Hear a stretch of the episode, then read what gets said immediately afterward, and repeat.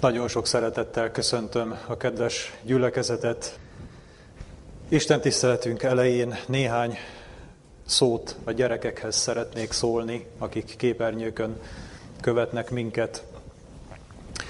Volt egyszer egy mesebeli öreg király, akinek 2 fia volt, és azon gondolkodott, hogy melyikükre tudná hagyni az ő országát. És elhatározta, hogy próbára teszi őket. Oda hívta mindkettőjüket, és mondta nekik, hogy itt van az egyik kezemben 10 000 forint, a másik kezemben meg van egy gabonaszem. Hogyha minden örökségetek az lenne, amit a 2 közül választanotok kell, akkor melyiket választanátok?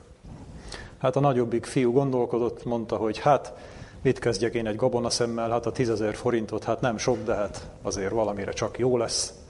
Kisebbik is gondolkodott, és ő azt mondta, hogy ő a gabonaszemet választja. Megkérdezte a király, hogy miért választottad a gabonaszemet, és mondta, hogy hát a 10 000 forintot azt egy pillanat alatt elkölteném, de a gabonaszemet elültetem, abból lesz egy kalász, abban lesz sok gabonaszem, azokat is elültetem, abból lesz még több, és majd évek múlva ez nekem igazi, tartós gazdagságot fog eredményezni. Mit gondoltok, hogy a király melyikre hagyta az országát? Hát arra, aki a gabonaszemet választotta. És miért? Mert ő nem egy rövid távú dologra vágyott, hanem valami olyan hosszú távú értékre, ami lehet, hogy most még kicsi, de majd megmarad, és egyre nagyobb lesz. És mi is ezen a világon olyanok vagyunk, és a gyerekek is úgy vannak vele, hogy nagyon sok mindenre vágynak, amit szeretnének rögtön megkapni, szeretnének azzal élni, játékokra, biciklire, okostelefonra, sok mindenre, de ezek mind múlandó dolgok. Ezekkel, hogyha eleget játszanak, akkor megunják, és utána már nem kell nekik. És a felnőttek is ugyanígy vannak ezzel, ők is dolgoznak, sokat pénzt keresnek, hogy hát vagyont, házat, autót szerezzenek maguknak, de ezek is múlandó dolgok, mert az emberi élet rövid, és hogyha meghalunk, akkor nem tudjuk ezt sehová magunkkal vinni. De mi az, ami megmarad hosszú távon, ami megmarad örökké? Jézus is beszélt egy kis magról. A Lukács evangélium a 13. fejezetében olvassuk a 18-19. versekben, ahol Jézus beszél Isten országáról, és így mondja a tanítványainak, mihez hasonló az Isten országa, és mihez hasonlítsam azt. Hasonló a mustármaghoz, melyet az ember vévén elvet az ő kertjében, és felnevelkedett, és lett nagy fává, és az égi madarak fészket raktak annak ágain. Olyan különleges ez a kis történet, hogy Jézus az Isten országát, egy egész országot, egy kis maghoz hasonlított, és talán észre is vesszük a hasonlóságot ezzel a mesével, amit mondtam az előbb, hogy itt is egy kis magról van szó, ami nagyon picike, ez a fajta mustármag, amiről itt szó van, ez még a mákszemnél is talán kisebb volt, és ebből egy óriási nagy fa lett. És azt mondta Jézus, hogy az Isten országa is olyan, hogy először csak hiszünk benne, először még nem látjuk azt.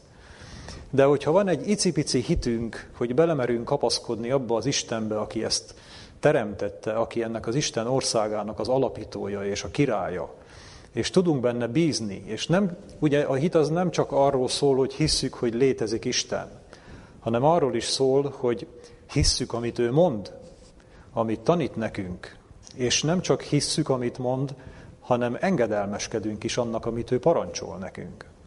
Hogyha mi ilyen hittel bízunk és bele tudunk kapaszkodni Istenbe, már csak egy nagyon picit is, egy egész icipicit, ha tudunk benne hinni, akkor ez a hit növekedni fog.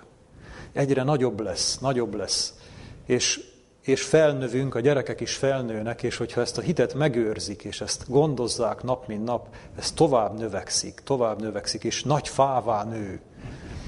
És ez nem fog megszűnni a mi halálunkkor, hanem Jóisten azt ígérte nekünk, hogy majd ezáltal mi eljutunk a valódi Isten országába, és azt megörököljük. Az Isten országát Isten az övéinek fogja adni. Valósággal milyen lesz Isten országa? Egy egész ország. és ez örökre szól. Akik örök életet kapnak, az örök élet jogát Istentől, azok egy örökké valóságban át birtokolhatják az Isten országát. Hát vágyhatunk ennél nagyobb kincsre és értékre ebben az életben. Hát én azt kívánom nektek, hogy nektek is csak egy ilyen icipici mustármagnyi hitetek legyen, amit elültettek, a jó Istenbe elültetitek, és az nagy fává és végül egy országgá fog nőni. És most a felnőttekhez szólok. Mai Isten tiszteletünk alapigéjét Máté evangéliuma 5. fejezetéből olvasom. Az 5. fejezet 38, 21 és 22. versét így olvasom. Hallottátok, hogy megmondatott a régieknek, ne ölj, mert aki öl, méltó az ítéletre. Én pedig azt mondom nektek, hogy mindaz, aki haragszik az ő atyafiára, ok nélkül, méltó az ítéletre. Ez az ige a hegyi beszédben hangzott el. Az negyedévi tanulmányunkban néhány hete mi is a hegyi beszéd boldogmondásairól gondolkodunk közösen, de a boldogmondások csak a hegyi beszéd úgymond első részét, bevezetőjét jelentik. Jézus ezután rátér a törvény kérdésére. Hallatszik olyan a kereszténységben, hogy Jézus az ószövetségi törvényt megszüntette és felülírta a szeretet parancsával. És gyakran a hegyi beszédre történik hivatkozás ennek alátámasztására. Ehhez képest az 5. fejezet, a Máté evangélium 5. fejezet 17. versétől a 19. verséig ezt olvassuk. Ne gondoljátok, hogy jöttem a törvénynek vagy a prófétáknak eltörlésére. Nem jöttem, hogy eltöröljem, hanem inkább, hogy betöltsem. Mert bizony mondom néktek, míg az ég és föld elmúlik, a törvényből egy jóta vagy egyetlen pontocska el nem múlik, amíg minden be nem teljesedik. Valaki azért egyet is megront a legkisebb parancsolatok közül, és úgy tanítja az embereket, a mennyeknek országában a legkisebb lészen, valaki pedig cselekszi és úgy tanít, az a mennyeknek országában nagy lészen. A 19. vers fordítása nem szerencsés, félreérthető. Azt sugallja, hogy az is a mennyeknek országában lesz, aki megront egy kis parancsolatot, csak hát nem lesz ott nagyon megbecsült valaki. Valójában nem erről van itt szó. A szöveg igazi jelentése az, hogy Isten országának arra az emberre vonatkozó értékelése lesz a legkisebb. Tehát a mennyek országának személyben lesz az az ember legkisebb, aki a törvényt, akár a legkisebb parancsolatot is megrontja, és úgy is tanítja. Tehát mélyen alatta van a belépés mércéjének, szó sincs arról, hogy a mennyek országában ő bekerülhetne. Vagyis itt Jézus a zéró tolerancia elvét fogalmazza meg, hogy aki nem cselekszi a legkisebbet is, és nem úgy tanítja, az nem kerülhet be a mennyek országába, még a legkisebb dologban sem. Aki viszont cselekszi és úgy tanítja, az a mennyeknek országának értékelése szerint nagy lesz. Nincs átmenet a kettő között. Nem úgy van, mint az iskolában, hogy van egy osztályzás, hogy lehet 1-es, 2-estől egész 5-ösig kapni érdemjegyet. Itt csak 1-es vagy 5-ös van. Vagy valaki nem kerül be, vagy valaki bekerül. Na de hogyha Jézus nem törölte el a törvényt, akkor mi változott meg? Mert ugye Jézus valójában a hegyi beszédben alapjaiban forgatta fel a zsidók hitvilágát. Ugye a mi alapigénk is így kezdődik, hogy hallottátok, hogy megmondatott a régieknek, én pedig azt mondom néktek.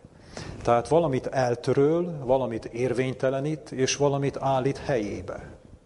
Tehát mégis úgy tűnik, mintha... És ez ismétlődik, tehát ha végigolvassuk a hegyi beszédet, többször is ezt Jézus mondja. Tehát úgy tűnik, hogy valóban megváltoztatta a törvényt, de valójában nem megváltoztatta, hanem azt helyreállította. Arra helyreállította, amelyről sajnos nagyon régen már elmozdult. Úgy is mondják sokan, hogy a hegyi beszéd az az Újszövetség sínai hegyi törvényadása. Itt mutatta meg Jézus a törvény igazi mélységét, amit eddig nem tudtak, amiben eddig nem láttak bele, kevés kivételtől eltekintve. A Sínai hegyen Mózes a 10 parancsolat mellett, ami az erkölcsi törvény volt, a polgári törvényeket is meghirdette. Ezek a testi Izraelre vonatkozó polgári törvények voltak. És amit a hegyi beszédben Mózes felülírt, például azt, hogy a szemed szemét, fogad fogért, stb., ugye most nem sorolom tovább, az nem azt jelentette, hogy ezek a polgári törvények ezek rosszak lettek volna, és ezért ezeket hatályon kívül kell helyezni. Hanem ez azt jelentette, hogy az az ország, amit Jézus hozott, ugye Keresztelő János hirdeti a Márk 1.15-ben, hogy elközelített hozzátok az Istennek országa. Az az ország, amit Jézus hozott ide a földre, az már nem a testi leszármazás szerinti ország, hanem az az Isten országa, amiről itt a gyerekeknek is beszéltünk, és ebben az országban nem az Izraelre vonatkozó polgári törvények érvényesek, hanem itt kizárólag az erkölcsi törvények legmagasabb szinten való betöltése az, ami ennek az országnak bárkit a polgárává tesz. Tehát az Izraelnek adott polgári törvények, azok jók voltak az Izrael esetében. Ott is ugye tegyük hozzá, hogy akkor, hogyha Isten vezette a népet a bírákon keresztül. Sajnos ekkorra a zsidók, tehát a Jézus korára már nem Isten vezette. Ugye ez a nomokráciába süllyedt Izraelről beszélhetünk, de alapvetően jók voltak ezek a polgári törvények. De az Isten országának törvényei ennél sokkal magasabb rendűek. Ahhoz nem elegek. És Jézus is itt ezt hirdette meg nekik. Ha a nép hűséges lett volna Istenhez, akkor ők az ószövetségi rendszerből átléphettek volna az Isten országába, még itt a földön. De sajnos Izrael nem tért meg testületileg, ezért innentől kezdve csak egyes lelkekre vonatkozott ez, egyes lelkekre terjedt ki. Aztán később Jézus ugye meg is hirdette az Izrael kiválasztottságának a végét. Tehát a hegyi beszédben megfogalmazott erkölcsi törvény az Jézus tanításainak a központja, az alapja. És azt is megfigyelhetjük, hogy nem úgy mondta el Jézus ezt az erkölcsi törvényt, nem úgy képviselte, ahogyan Mózes elmondta annak idején a sínai hegyi törvényadáskor, Mózes 2. fejezetében a 10 parancsolatot. Jézus lefordította, értelmezte, sokkal mélyebb értelmét bontotta ki ennek a törvénynek. Van, aki úgy fogalmaz, hogy a hegyi beszédben, ahogy Jézus a törvényt összefoglalta, az valójában a mennyek országának az alaptörvénye. Mert a mennyek országában így él mindenki. És aki már a földön így él, az már a földön a mennyek országának a polgára lesz. Csak hogy van ezzel az erkölcsi törvénnyel, amit Jézus ott meghirdetett, két probléma. Az egyik az, hogy emberi erővel betarthatatlanok. A másik, ami ennél is nagyobb probléma az, hogy annyira betarthatatlanok emberi erővel ezek a szabályok, hogy sok hívő nem is tud vele a szíve mélyén azonosulni. Mert ugye ki az, aki úgy tud élni, hogy soha nem haragszik senkire? Vagy ki az, aki szereti az ellenségét? Vagy ki az a férfi, aki soha nem néz kívánság okáért asszonyra? A feleségén kívül, de ha mondjuk házasság előtt még arra se, senkire. Tehát az ember úgy van vele, legtöbb keresztény is úgy van vele, hogy megáll és azt mondja, hogy hát én még nem tartok itt. De ezzel valójában mit mond? Ezzel valójában azt mondja, hogy én nem tartozom az Isten országába. Nem? Mert ez ezt jelenti. Mert Jézus, amiket itt megfogalmaz, azok nagyon magas szintű kívánalmak, amiről érezzük, hogy ez nekünk nem biztos, hogy megy, de hogyha magunkba kimondjuk azt, hogy hát ez nekem még nem megy, akkor tulajdonképpen azt mondjuk ki, hogy én még nem tartozom az Isten országához. Szeretnék oda tartozni, de hát nem tartozom oda. Ez az igazság. Ezért a hegyi beszéd nem csak szép és szívet lelket gyönyörködtető, de megrendítő is egyben. Mert benne van a 19. vers. Hogyha valaki a legkisebbet ezek között áthágja, akkor legkisebb lesz a mennyek országának szemében. De Jézusnak pont ez volt a célja, hogy megrendítsen bennünket, hogy ráébred, nem megnehezíteni akarja az örök élet követelményeit, hanem megmutatni a tanítványainak, hogy ez emberi erővel nem fog menni, embereknél ez lehetetlen. Tehát az emberi maximumnál többre van szükség ahhoz, hogy a belépés minimális feltételeit teljesíteni tudjuk. És most a gyakorlati példákból, amiket Jézus felsorolt, hogy ezek kívánalmak. Egyet fogunk kiemelni, mert ugye nincs többre időnk, egyet tudunk megnézni, ez pedig a harag kérdése. Ugye még egyszer felolvasom az alapigénket. Hallottátok, hogy megmondatott a régieknek, ne ölj, mert aki öl, méltó az ítéletre. Én pedig azt mondom néktek, hogy mindaz, aki haragszik az ő atyjafiára ok nélkül, méltó az ítéletre.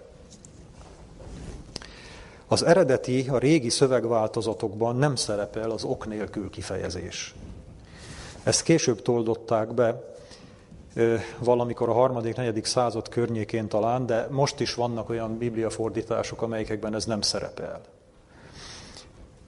Ráadásul ellent is mond annak a párhuzamos igehelynek, amit a Jakab 1.20-ban olvashatunk, hogy ember haragja Isten igazságát nem munkálja. Tehát az ember haragja, az emberi harag, az Isten szemében nem megengedett. Nem elfogadható. És itt mindjárt két nehéz kérdéssel találkozunk. Igaz, hogy érezzük, hogy a haraggal vannak problémák, de vajon miért veszi ugyanolyan súlyúnak a haragot Jézus, mint a gyilkosságot? Ugye mi úgy vagyunk vele, hogy hát embert nem öltünk, azért azt nem tudnánk megtenni, de hát sokszor haragudtunk.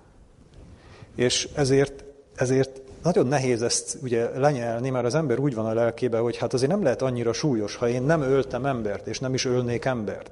De azért néha haragszom, hát alapvetően én jó ember vagyok, hát akkor azért nem lehet az a harag annyira súlyos, mint a gyilkosság. Pedig Jézus ezt mondja.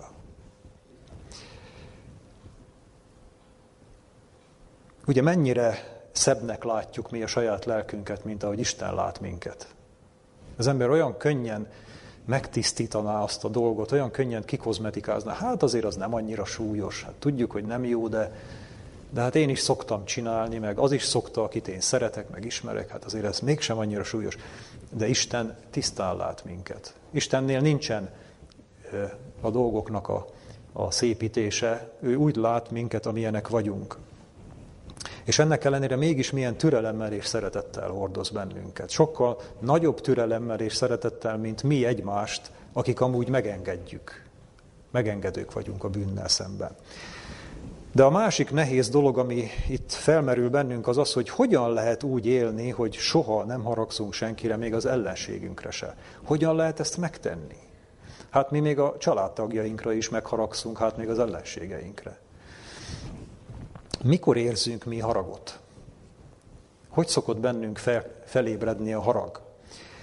Akkor, amikor valami, de inkább valaki megbotránkoztat.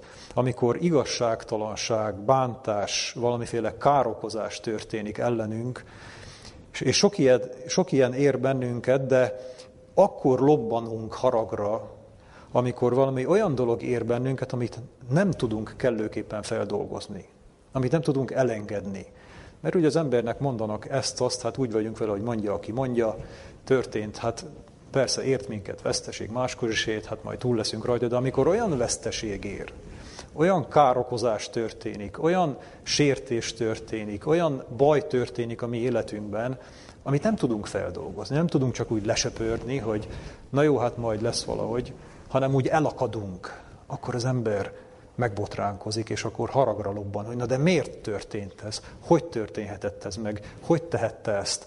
Hogy? És az emberben egy erős érzelem ébred fel. Az ember a haragját nem tudja visszatartani, az elönt minket, az úgy csak jön a semmiből. És hogyan lehet ezt irányítani? Hogyan lehet ezt leállítani? Hogyan lehet nem haragudni, amikor érezzük, hogy az a fölött nem tudunk uralkodni. És hogy az ember érzi, hogy itt valami nem stimmel, mert ugye visszaszorítani. A visszaszorított harag az nem lecsendesedni szokott és átmenni békességbe, hanem előbb-utóbb robbanáshoz szokott vezetni. Hogyan lehet ezt legyőzni? Ha Krisztus azt mondta, hogy a harag az nem megengedett, akkor azt jelenti, hogy valami megoldásnak lennie kell. Valami megoldásnak lenni kell. De az sem lehet, hogy azt mondjuk, hogy majd az Isten lecsendeseti bennem, mert én vagyok ennek a történetnek a főszereplője. Én haragszom. Én kell eljussak oda, onnan, hogy haragszom, oda, hogy már nem haragszom. Tehát én nekem értenem kell, hogy mi történik itt, nem? Tehát nem mondhatom azt, hogy majd az Isten. Mert egyrészt értenem kell, hogy miért nem fogok haragudni, másrészt közre kell működnem Isten munkájában, bele kell egyeznem abba, hogy valamiről meggyőzön engem, hogy én miért ne haragudjak.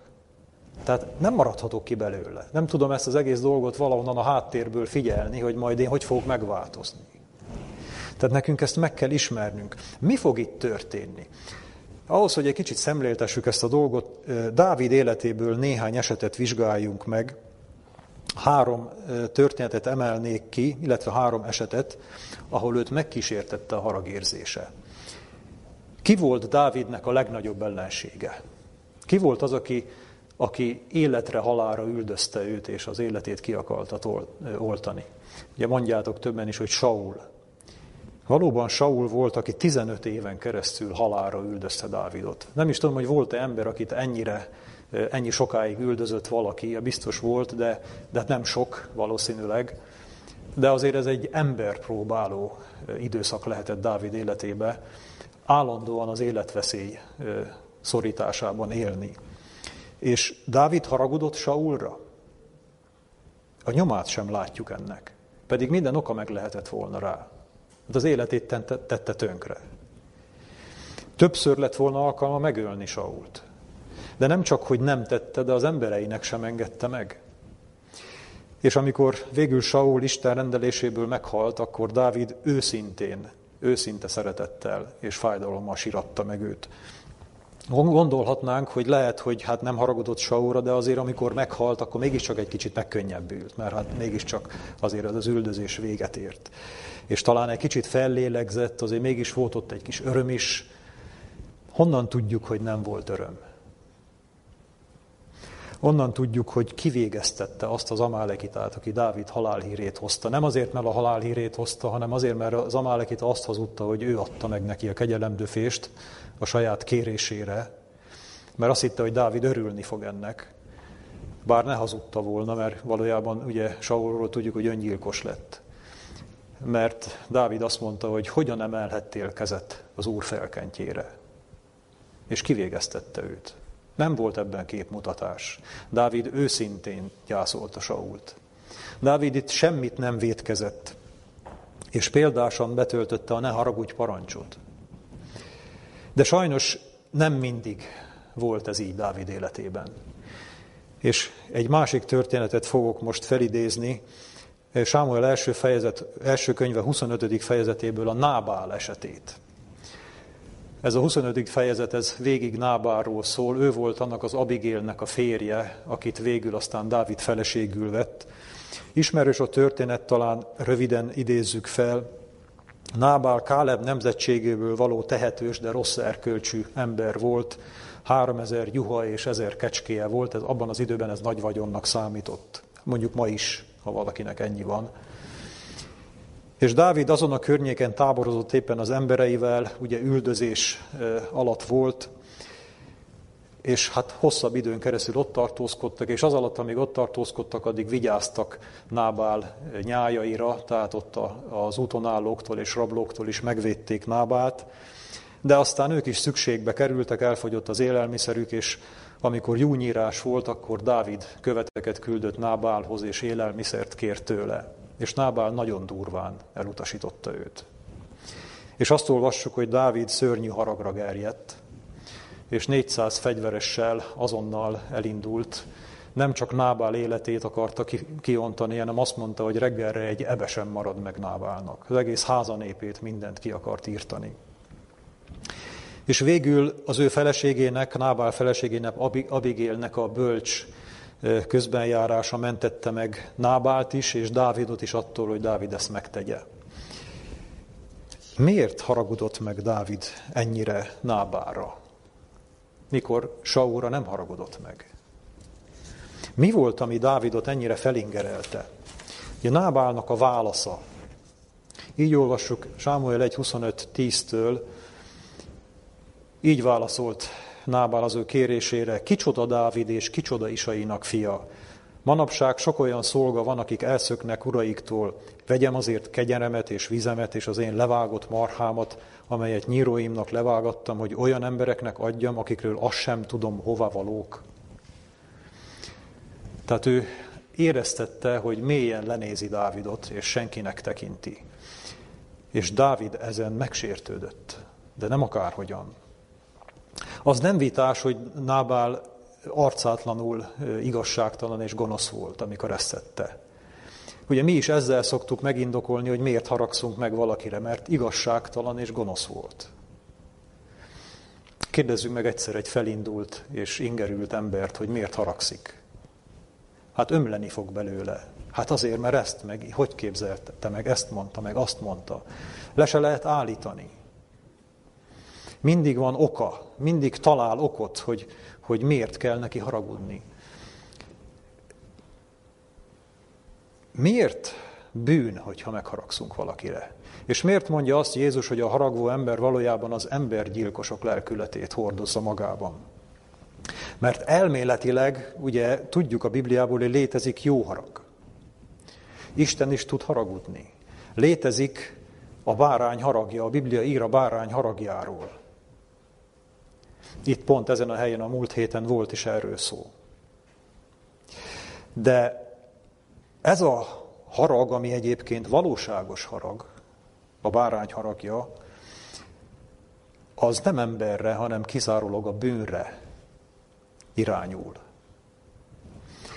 És egyszer majd a kegyelemidő lejárta után ki is fogja tölteni a bárány az ő haragját. És az, hogy emberekre is ki fogja tölteni, ez nem azért van, mert emberekre haragszik az Isten, hanem azért, mert azok az emberek, azok annyira hozzátapadnak a bűnhöz, és annyira egyé válnak vele, hogy amit a bűnre kijönt haragot, az sajnos az emberekre is kiömlik. De csak azokra, akik szétválaszthatatlanul összefortak a bűnnel. És akkor sem indulatában önti ki Isten az ő haragját, hanem szomorú és szánakozó szívvel. Neki nem okoz örömet az igazságszolgáltatás. De a kegyelemidő alatt Isten nem haragszik. Az emberre soha, semmilyen körülmények között nem haragszik. Ezt nagyon nehéz nekünk megérteni, hogy még amikor a legnagyobb bajt és bűnt követjük el, akkor sem haragszik ránk Isten. Csak mélyebben szánakozik rajtunk, és még inkább szeret. Ahol a bűn megsokasodik, a kegyelem annál inkább bővölködik. Ez is azt mutatja, hogy Istennél pont fordított arányos. A bűn minél több, Isten szeretete annál nagyobb. Mi emberek pedig másképp vagyunk. A bűn minél nagyobb, mi annál jobban felháborodunk, és annál jobban haragszunk. De ilyen haragra, ahogyan az Isten haragszik a bűnre, az ember nem képes. Ugye hallunk azért olyat, keresztények is megengedik maguknak, hogy hát én bennem csak szent harag volt. Nem ajánlanám senkinek, hogy ezzel takarozzon, mert az ember nem képes szent haragra. Egy kicsit talán közel járunk hozzá olyankor, amikor olyanok irányában érzünk, de hát az sem harag, mondjuk a gyerekeink, amikor valami rossz útra térnek, és féltjük őket, és az ember felindul azon, hogy félti azt a személyt, akit ő félt, és hát lehet, hogy harag látszik rajta, de valójában ez a fajta harag, amit olyanok iránt érzünk, akiket féltünk, féltő szeretettel közelítünk meg, az nem kiabálással jár, nem vörös fejjel jár, és nem türelmetlenséggel jár, hanem szomorúan és türelmesen küzdünk azért az emberért, akár éveken keresztül, és képesek vagyunk imádkozni és böjtölni.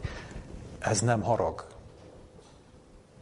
Arra az emberre biztos, hogy nem haragszunk, ha valami hasonló harag van bennünk. A szent harag az csak a bűnre vonatkozik. És amikor mi haragról beszélünk, az ember haragjáról, akkor sosem ez a harag van ott, áll a háttérben. Mert az emberi harag ennek pont az ellenkezője.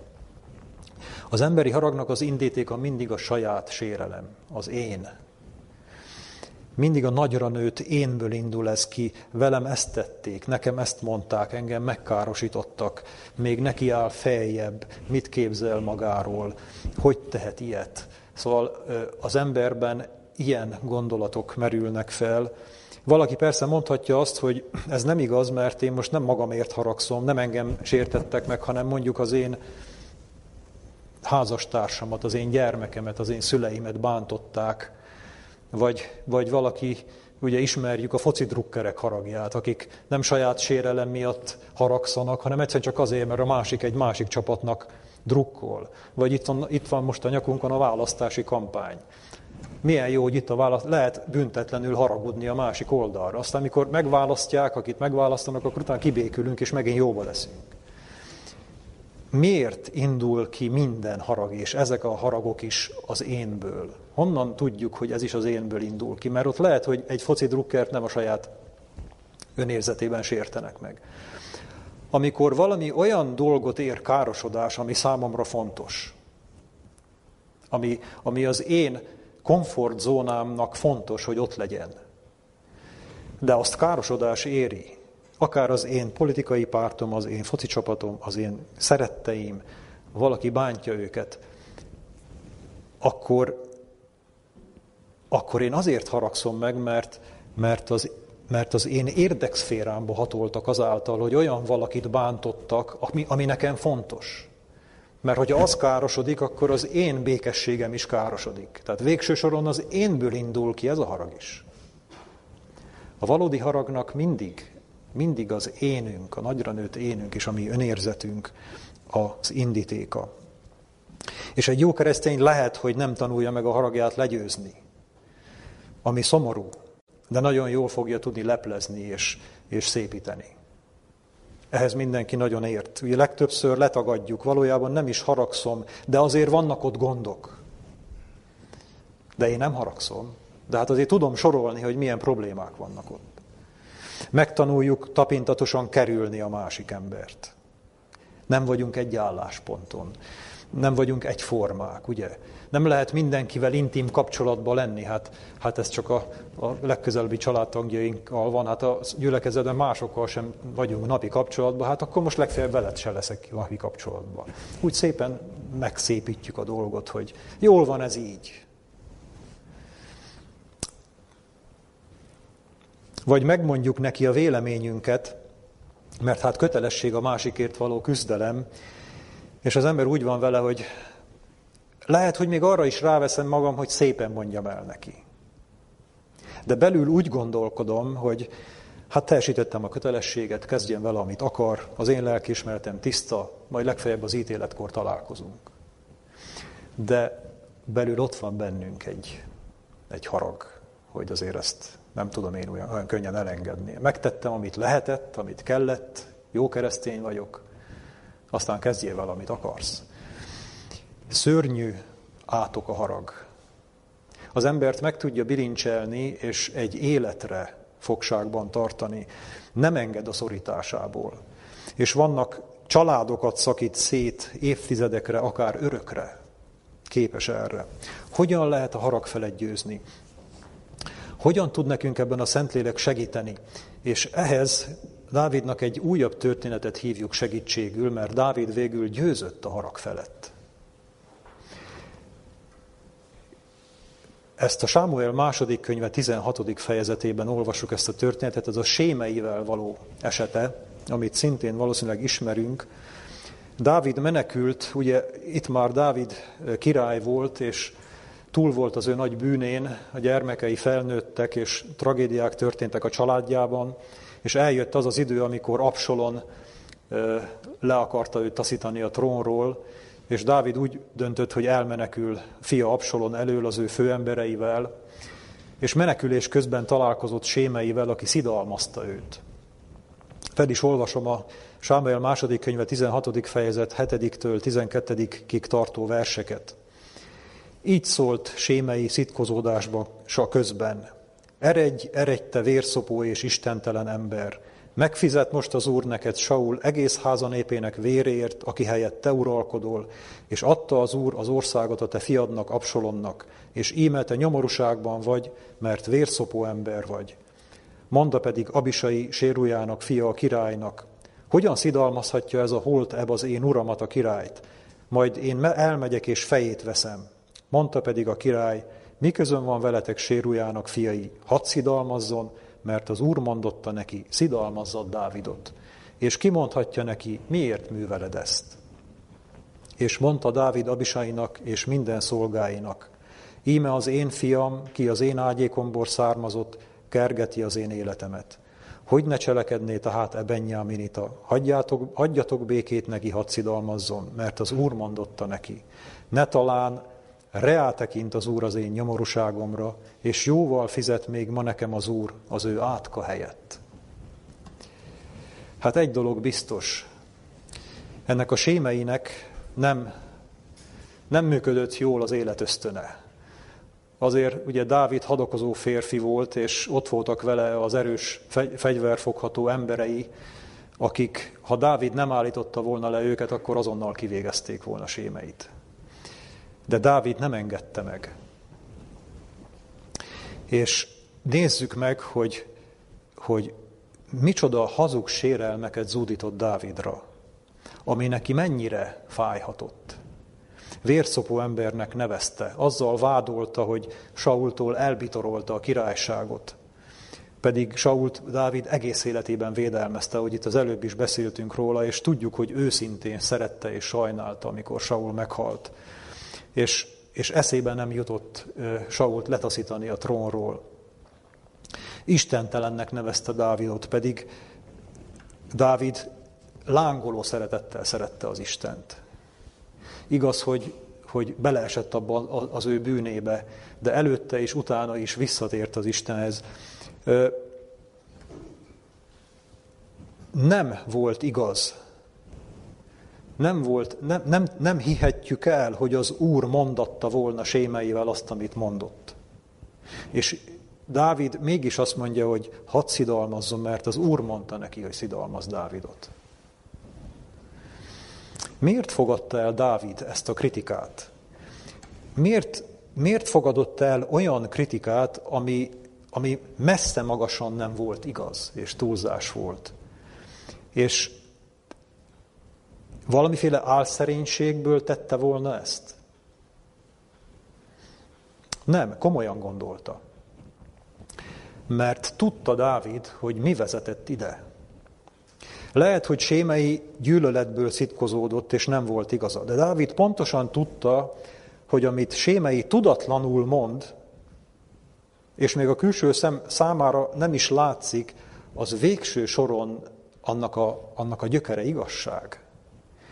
Mert az Úr kente fel Dávidot Izrael királyának, de most ő éppen menekül a saját fia elől, és lehet, hogy az estét nem fogja megérni. És Dávidnak azt fájt a legjobban, hogy az Isten elhívására szégyent hozott. Istenre magára hozott szégyent, mert ő tudta jól, hogy az ő bűnének ez a következménye. Ugye Nátán, amikor szembesítette őt az ő bűnével, akkor azt mondta neki, hogy az Úr azt üzeni neked, hogy most nem fog eltávozni a háborúság a te házadból.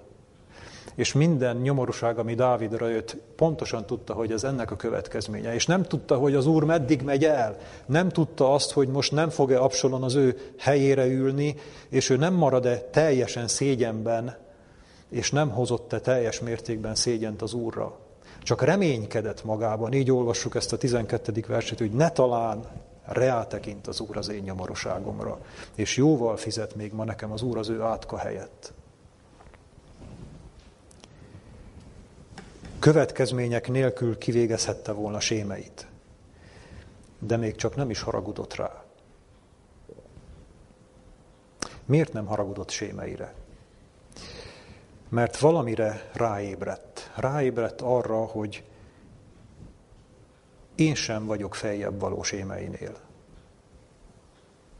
Bármennyire nem így néz ki, de valójában amit én tettem, ahogyan én eljátszottam az Isten bizalmát, az mennyivel jobb, mint amit Sémei csinál.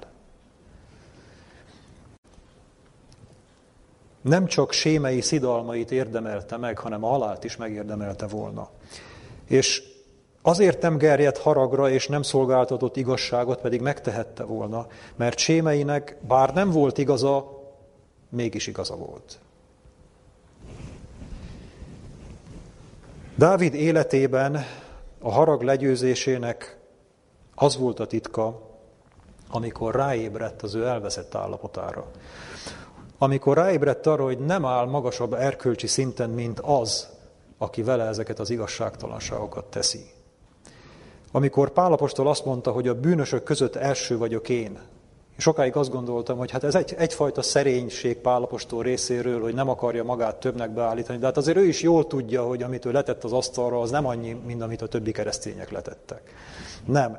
Pál apostol komolyan gondolta, hogy a bűnösök között első vagyok én. Nincs, aki akkora bűnöket elkövetett volna, mint én. Csak az az ember haragszik, és itt fogjuk megérteni ennek a titkát, aki magát feljebb valónak gondolja a másik embernél. Figyeljük meg, hogy következetesen így van ez. Amikor mi a másik embernél magunkat valamilyen szempontból magasabbra pozícionáljuk, akkor fogunk rá haragudni. A tékozló fiú nem haragudott a bátyjára. Ugye? Pedig az biztos nem volt vele kedves, mert tudta, hogy ő bűnös. Tudta, hogy én bűnös vagyok, én itt csak szégyent hoztam itt mindenre. A tékozló fiú senkire nem haragudott. A báty viszont igen, ő haragudott a tékozló fiúra. És nem arra gondolt, hogy esetleg velem is van baj, hanem arra, hogy ő a bűnös. És mit akar ez itt? A vámszedő nem haragudott a farizeussal a templomban, mert tudta, hogy ő a bűnös. Uram, irgalmaz nekem bűnösnek. De a farizeus haragudott, mert minden farizeus haragudott minden vámszedőre. Mert úgy gondolták, hogy a vámszedők a bűnösök, és mi nem vagyunk azok, mi jobbak vagyunk nála.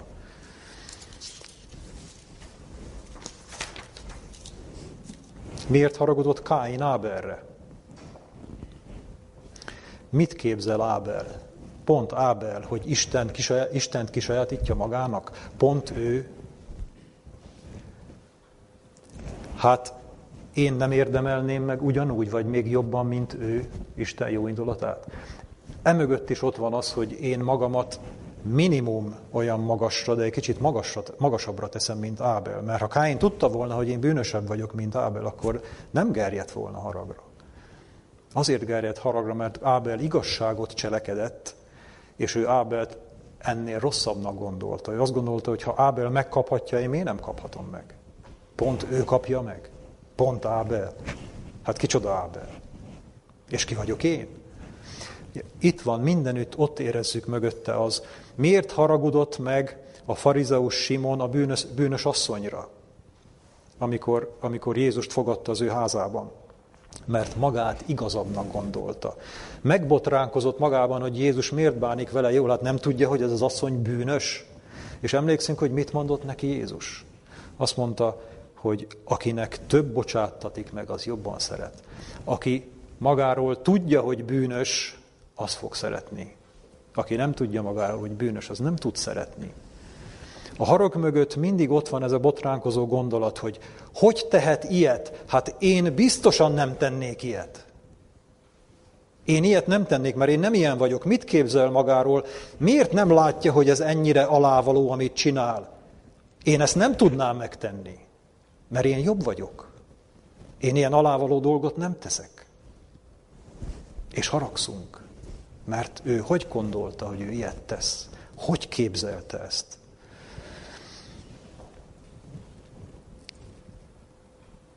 És mit gondol az, akit viszont tényleg arcátlan gonoszság ér, és mégsem haragszik meg, ahogyan Dávid nem haragudott meg?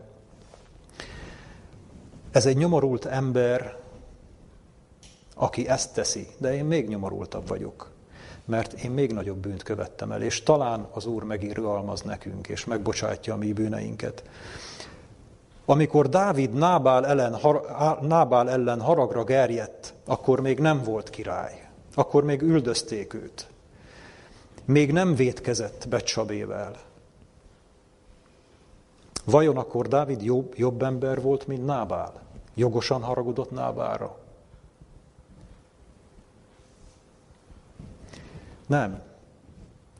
Dávidban az a bűn már ott volt, amit később elkövetett, csak még nem jött el az alkalmas idő arra, hogy az megfoganjam. De Dávid lelkében ott volt, és amikor eljött az alkalmas idő, akkor az kijött belőle.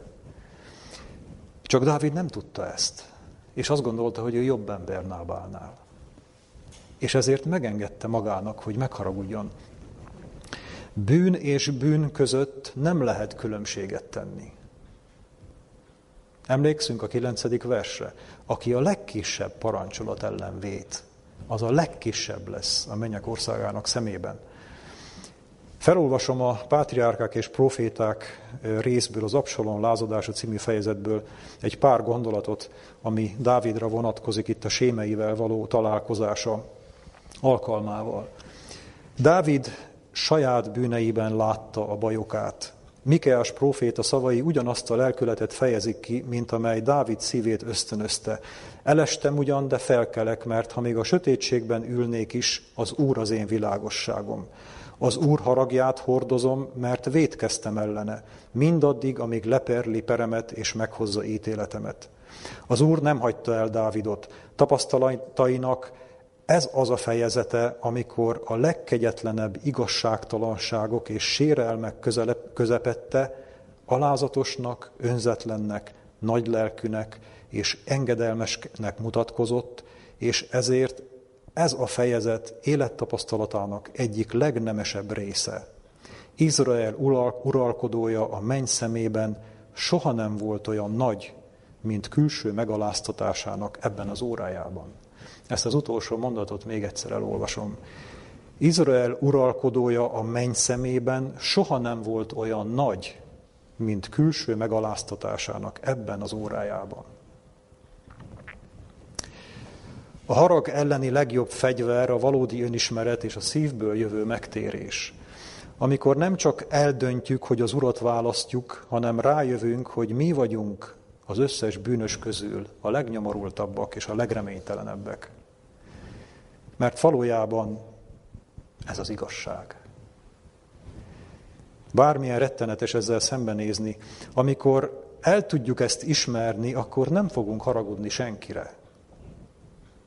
Akkor rólunk is azt fogják mondani, hogy ez az ember most lett a legnagyobb a menny szemében. De fogunk haragudni a bűnre, amely ebbe a nyomorúságba taszított minket, és szeretteinket, de legfőképpen azt, hogy ennyi szomorúságot okoztunk Istennek. Tanuljunk Dávidtól, aki bár nagy hibákat követett el, mégis Isten szíve szerint való király volt.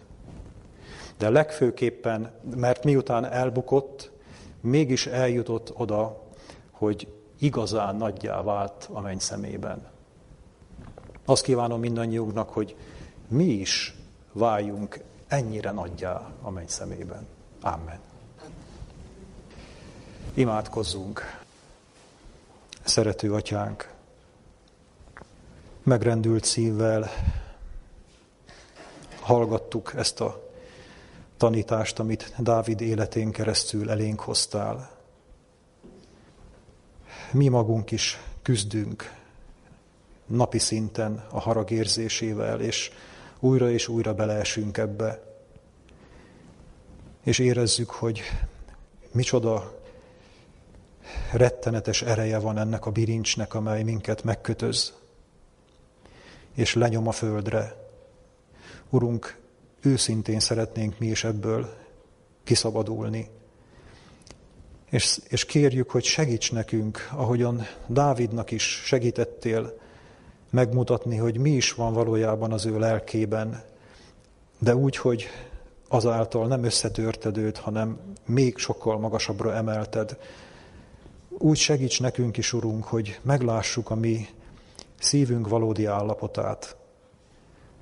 Hogy ne mondjuk azt, hogy még legbelül sem, nem csak, hogy ne gondoljunk gonoszt a mi felebarátaink iránt még szívünkben sem, hanem még a haragnak a legkisebb jele sem legyen ott, legcsekélyebb csírája sem maradjon ott a mi felebarátunk iránt, még azok iránt sem, akik a legalávalóbb arcátlanságot követték el ellenünk, hanem legyünk készen mindig a megbékélésre. Legyünk készen arra, ha legkisebb jelét látjuk annak, hogy ő esetleg nyitna felénk, hogy nem haraggal, nem ellenségeskedéssel közeledik hozzánk, akkor felejtsük el minden sérelmet, és tegyünk úgy, mintha most kezdődne minden. És ha történne is, ha nem is történne ilyen, hanem megmaradna az ellenségeskedés valaki más részéről, akkor is azt lássuk mögötte, hogy valójában, amit mond, még ha nem is igaz, de valahol valójában igaz. Mert mindnyájan eljátszottuk, Urunk, a te kegyelmedet, mindnyájan gonoszakká váltunk, és mindnyájan a halálra vagyunk alkalmasak csak. A te kegyelmed az, ami minket ebből egyedül ki tud emelni. Háláson köszönjük, Urunk, hogy ezt most megmutattad nekünk, és kérjük ad, hogy a mi lelkünkben ez tartósan és lehetőség szerint az örökké valóságig megmaradjon. Jézus, a mi megváltónk nevében. Amen. Istenben bízom én, az ínség idején, ki mindig megvéd engem, és erősíti lelkem. Ő fordít rosszat jóra, mert érdemek tartója.